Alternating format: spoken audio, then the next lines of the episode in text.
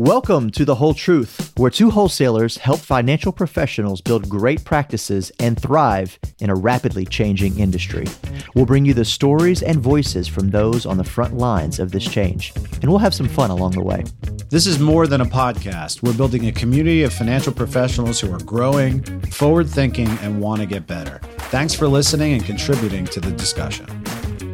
The views expressed herein are those of the participants and not those of Touchstone Investments. And welcome everybody to The Whole Truth from the Bay Area, California. I am Steve Side.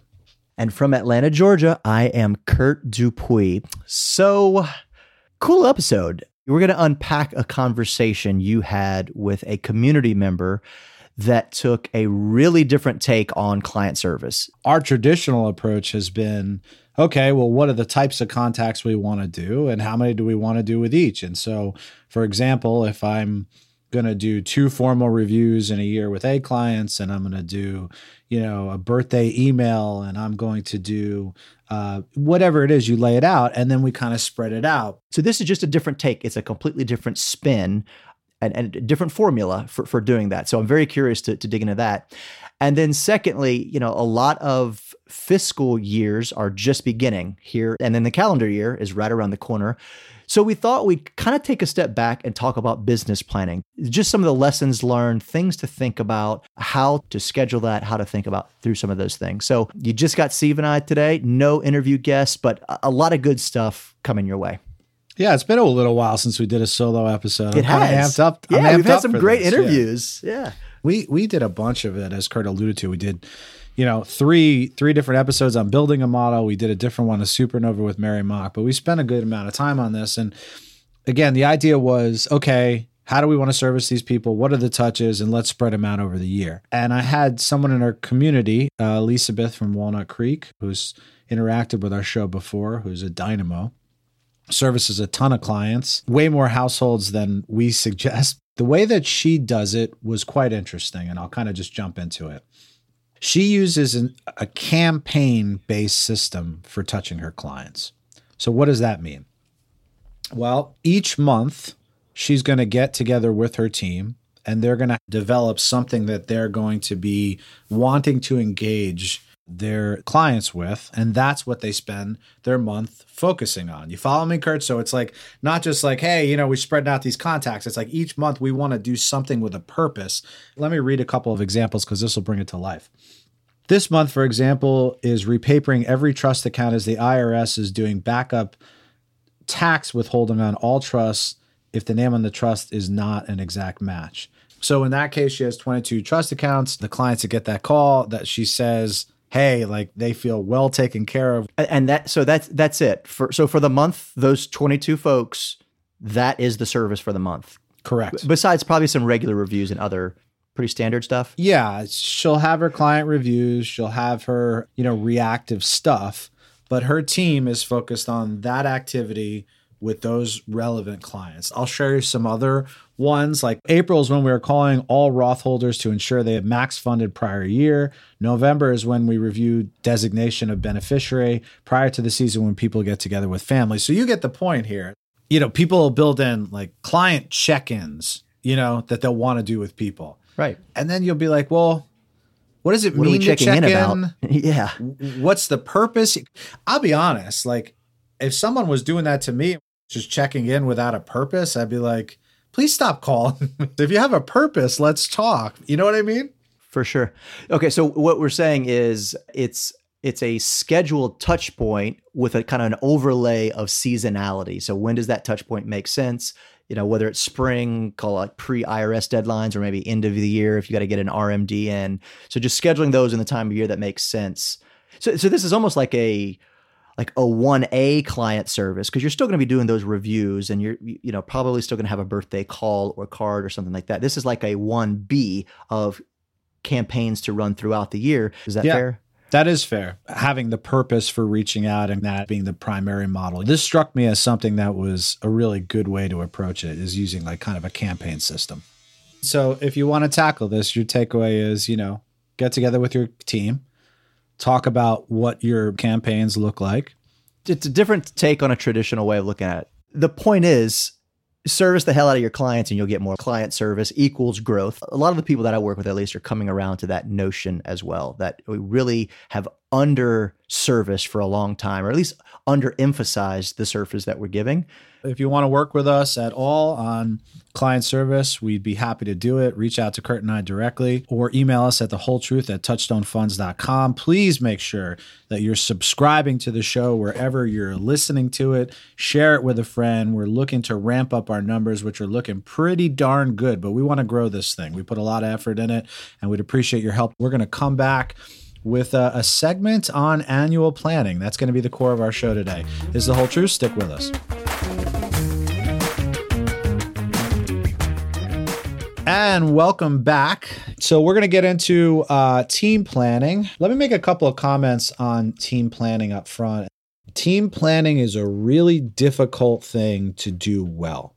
Most people don't do it well. Most teams don't do it well. Easy to check the box easy to check the box, easy to build some plan and and it sits on the shelf and it doesn't get implemented and you feel good that you go through the process. But what we're suggesting is there's opportunities to make it really matter. Well we do these every quarter. A lot of firms require this. You have to submit some sort of business plan or, or business strategy for, for the year. And so there's a there's a check the box element to it but we're trying to go further than that and say what's what's actually useful does it matter? Does the discussion that we had, does the things we've committed to each other actually roll through and influence our business? That's where we want to get to.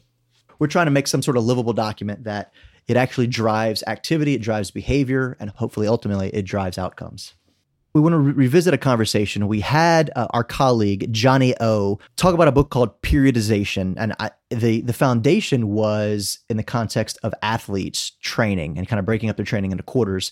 And the author suggested that people do that the same with their business planning, like annual bu- business planning kind of doesn't make sense, and I tend to agree.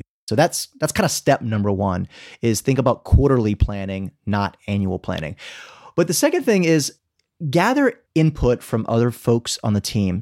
Fairly obvious, but make sure the team, the whole team's collaborating. I would even add something to this. It's hard to sort of step back create an environment where, where people are willing to share whether it's what you want to hear or not when you get into the discussion of business planning not dominating that conversation good business planning should get input from everyone and try to be as equal as possible.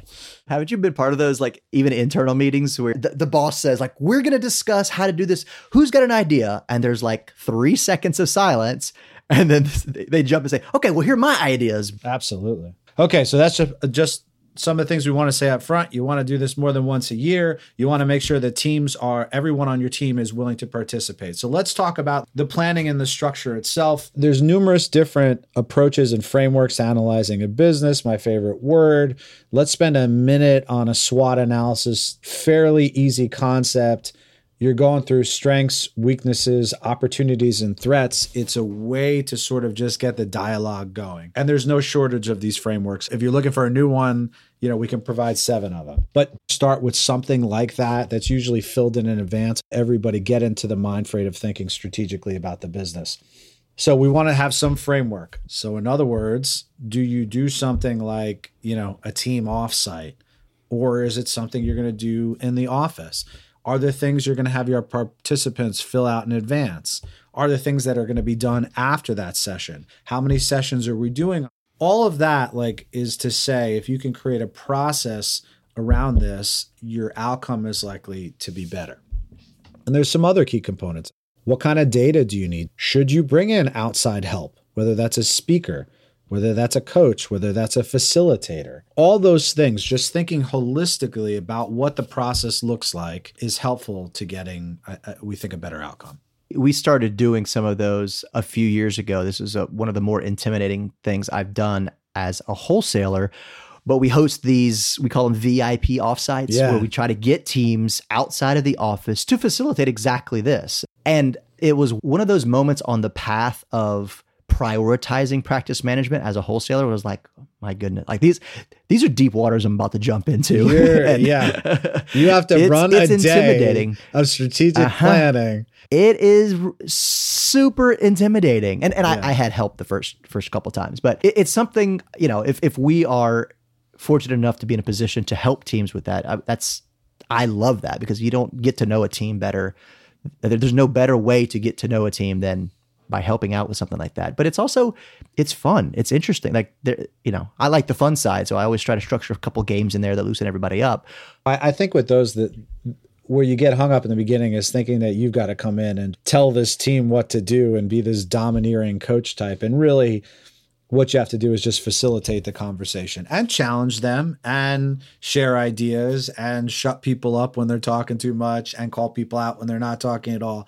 But, you know, there there's it's really just about facilitating the conversation. So, what else do we want to say about about offsites? I sort of alluded to this before but I'll make the comment again. And this is a direct quote from Harvard Business Review. A strategic offsite success is largely determined by what happens before it convenes.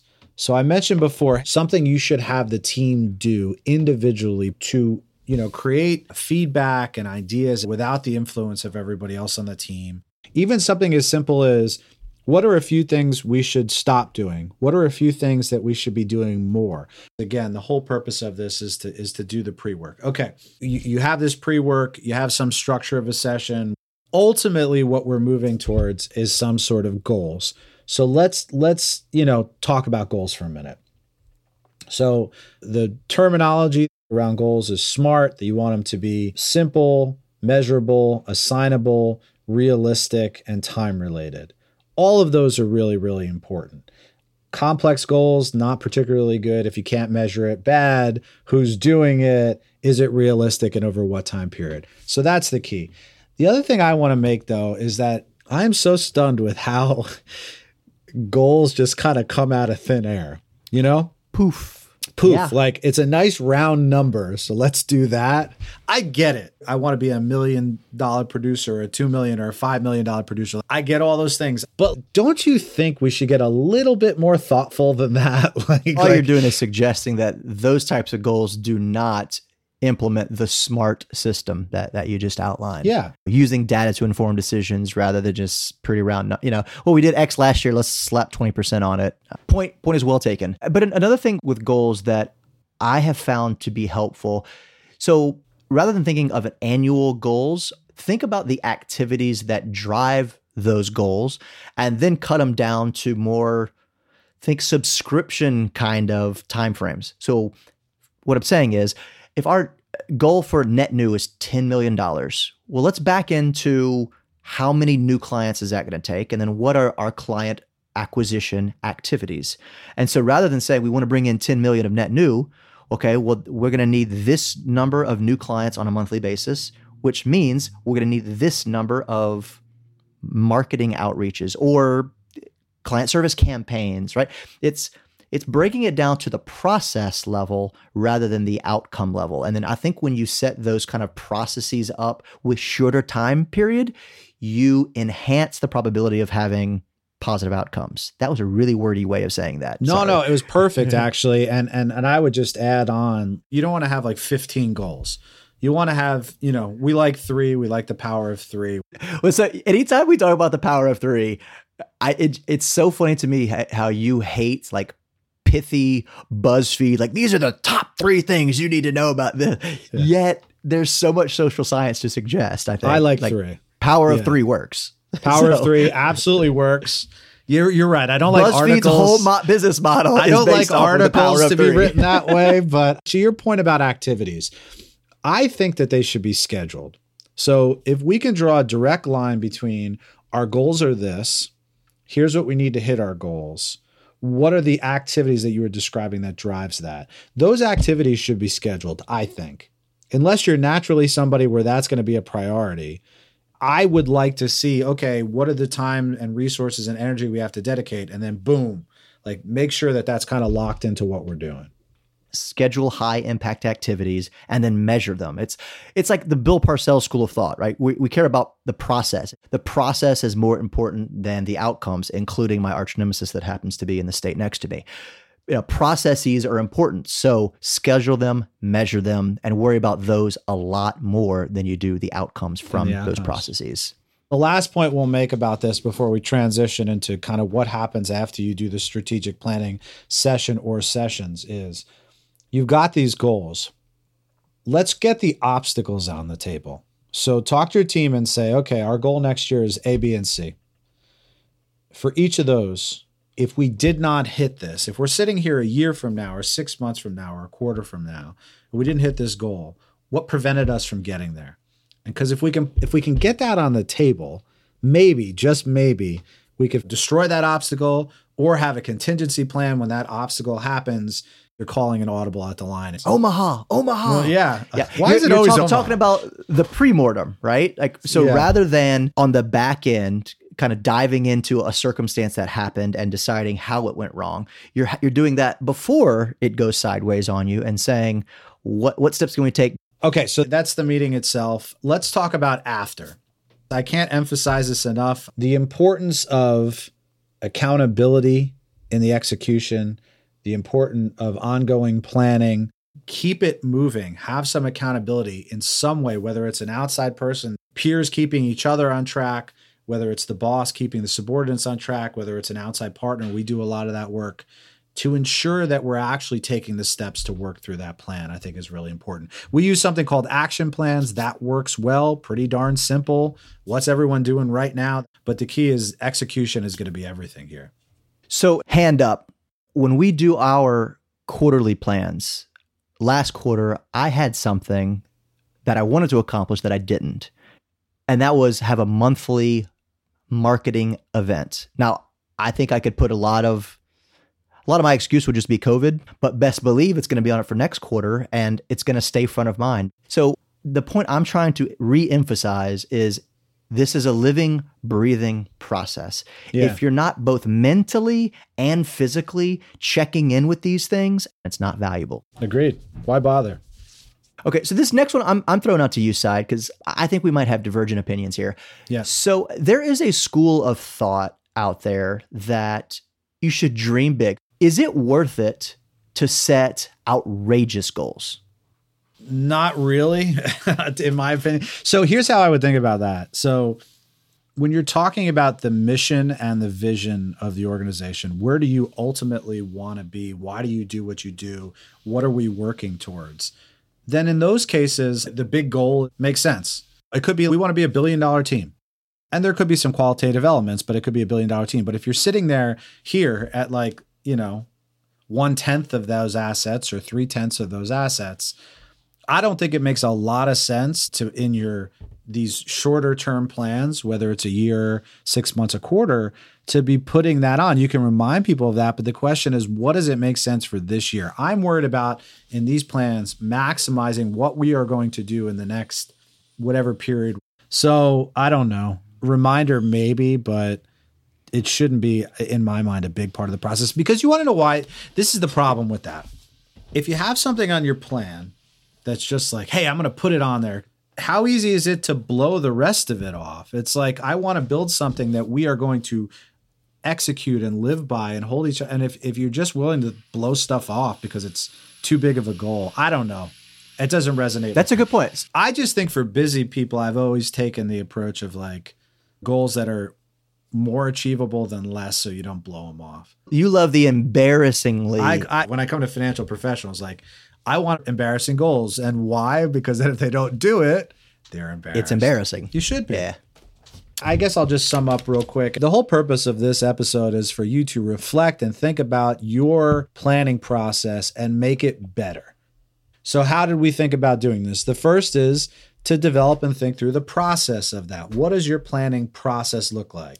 The second is how can you engage your team more, empower them more, pull out greater feedback, all those things. The third, a way to think about goals. How should you think about goals? What are the activities to drive them? And then after you've gone through all this work, how do we take it to a point where it's not just this thing sitting in the shelf? We've got execution, we've got accountability.